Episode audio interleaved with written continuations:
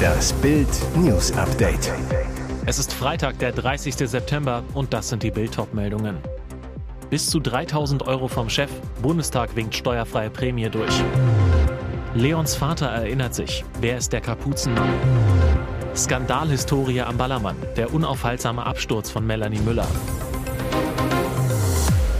Bis zu 3000 Euro vom Chef. Bundestag winkt steuerfreie Prämie durch.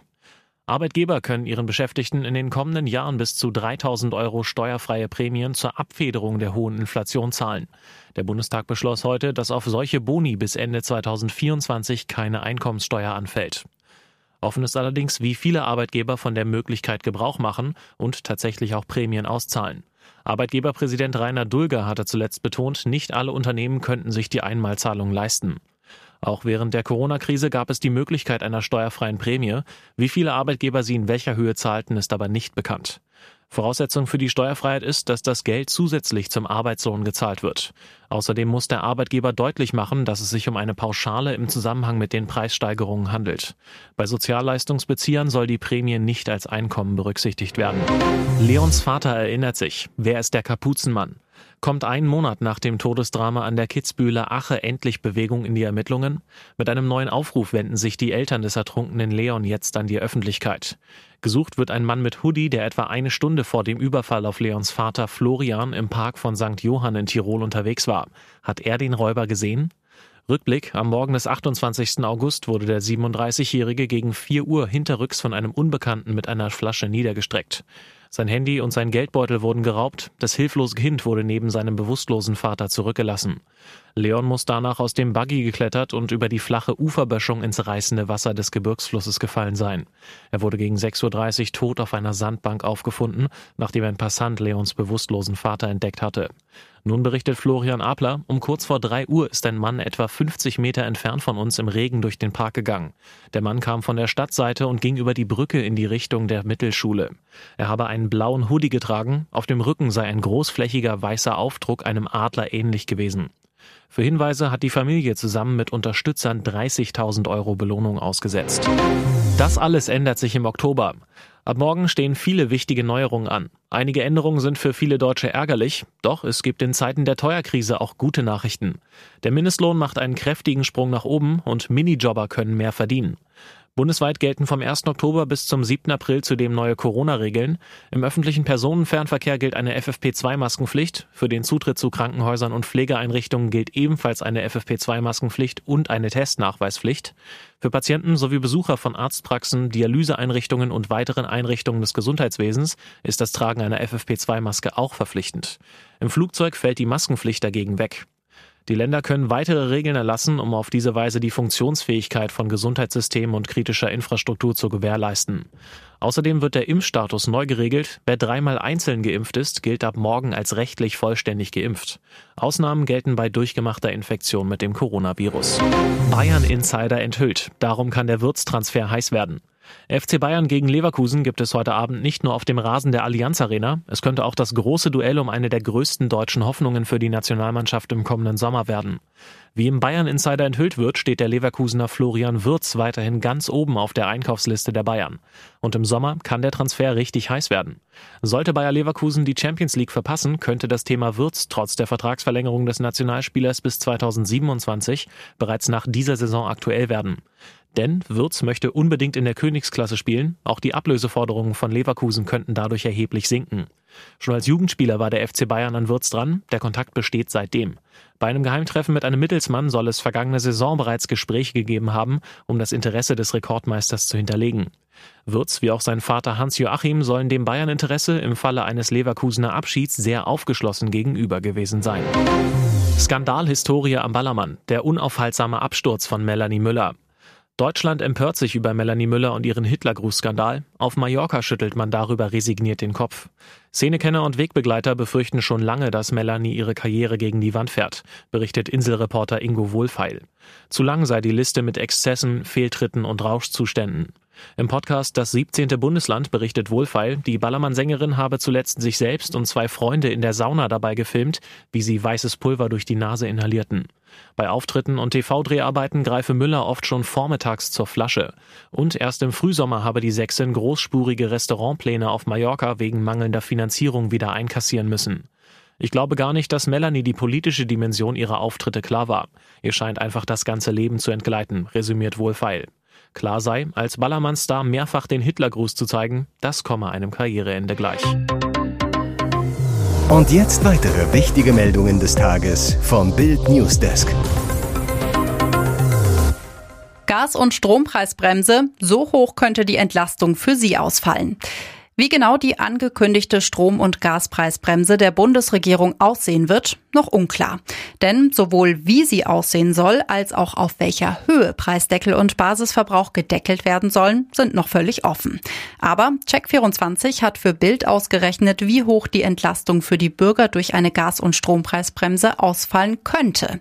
Diese Rechnungen beruhen auf der Annahme bestimmter gedeckelter Preise bei bestimmten Verbräuchen. Würde der Gaspreis bei 10 Cent pro Kilowattstunde gedeckelt und der Basisverbrauch bei 80 Prozent festgesetzt werden, dann würde die Ersparnis für einen privaten Haushalt mit einem Verbrauch von 20.000 Kilowattstunden 1.552 Euro betragen. Diese Ersparnis basiert auf einem aktuellen durchschnittlichen Gaspreis von 19,7 Cent pro Kilowattstunde bei einer Mehrwertsteuer von 7 Prozent. Angenommen, der Strompreis würde bei 30 Cent pro Kilowattstunde gedeckelt, der Basisverbrauch bei 80 Prozent festgesetzt und die Netzentgelte um 2 Cent pro Kilowattstunde reduziert werden, läge die Ersparnis bei 576 Euro. Die mögliche Ersparnis basiert auf dem aktuellen durchschnittlichen Strompreis von 43,9 Cent pro Kilowattstunde. Abgefangene Russentelefonate von der Front. Mama, dieser Krieg war die dümmste Entscheidung. Eigentlich ist es den russischen Soldaten verboten, von der Front in der Ukraine aus mit ihren Familien zu telefonieren. Einige von ihnen widersetzen sich aber offenbar dem Befehl. Aus den Schützengräben, Unterständen oder besetzten Häusern in der Gegend rund um Butscha riefen sie ihre Familien oder Freunde an. Aber nicht nur ihre Angehörigen haben bei den Telefonaten mitgehört, auch die ukrainische Regierung. Die New York Times hat die Aufzeichnungen der Anrufe jetzt veröffentlicht. Die Schilderungen der russischen Soldaten am Telefon geben brutale Einblicke in den Kriegsalltag der Russen, die Ermordung von Zivilisten, Plünderungen und die russischen Misserfolge auf dem Schlachtfeld. Immer wieder herauszuhören, die vermeintliche Unwissenheit der russischen Soldaten. Man habe ihnen nicht gesagt, dass sie in den Krieg ziehen, beklagen einige Soldaten. Außerdem beklagen sie strategische Fehler und schlechte Ausrüstung. Schockierend, in den Telefonaten sind immer wieder auch Geständnisse und sogar Prahlereien über Plünderungen von Häusern und Geschäften zu hören. Auch über Kriegsverbrechen sprechen die Soldaten offen. Papsttaufe, Motorsport und viele Frauen. Das wilde Leben des Prinz Foffi.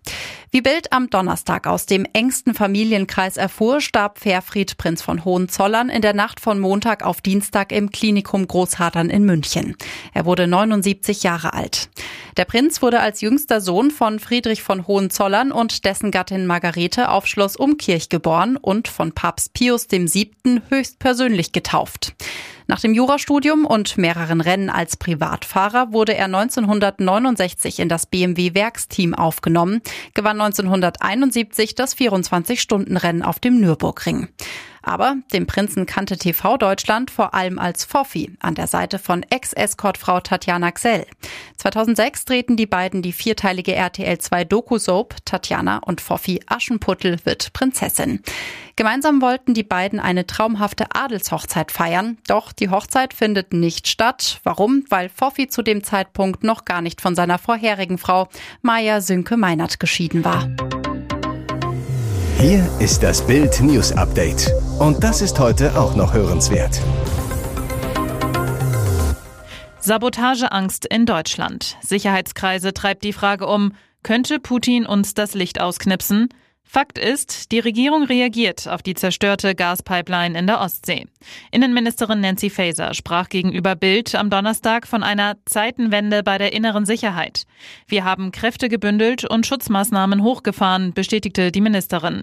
Sie will 20 Milliarden Euro in den Schutz unserer Netze und Systeme investieren. Sicherheit gebe es nicht zum Nulltarif. Reicht das? Der Bildcheck. Auch wichtige Datenkabel, die zum Beispiel Europa mit Nordamerika verbinden, sind schwer zu schützen. Für unsere Kommunikation sind sie essentiell. Wenn ich mir den personellen und technischen Zustand unserer Bundespolizei See anschaue, wird mir Himmelangst, mahnt der Chef der Bundespolizeigewerkschaft Heiko Teggerts. Die Bundespolizei brauche mindestens vier weitere Schiffe zum Schutz der Infrastruktur.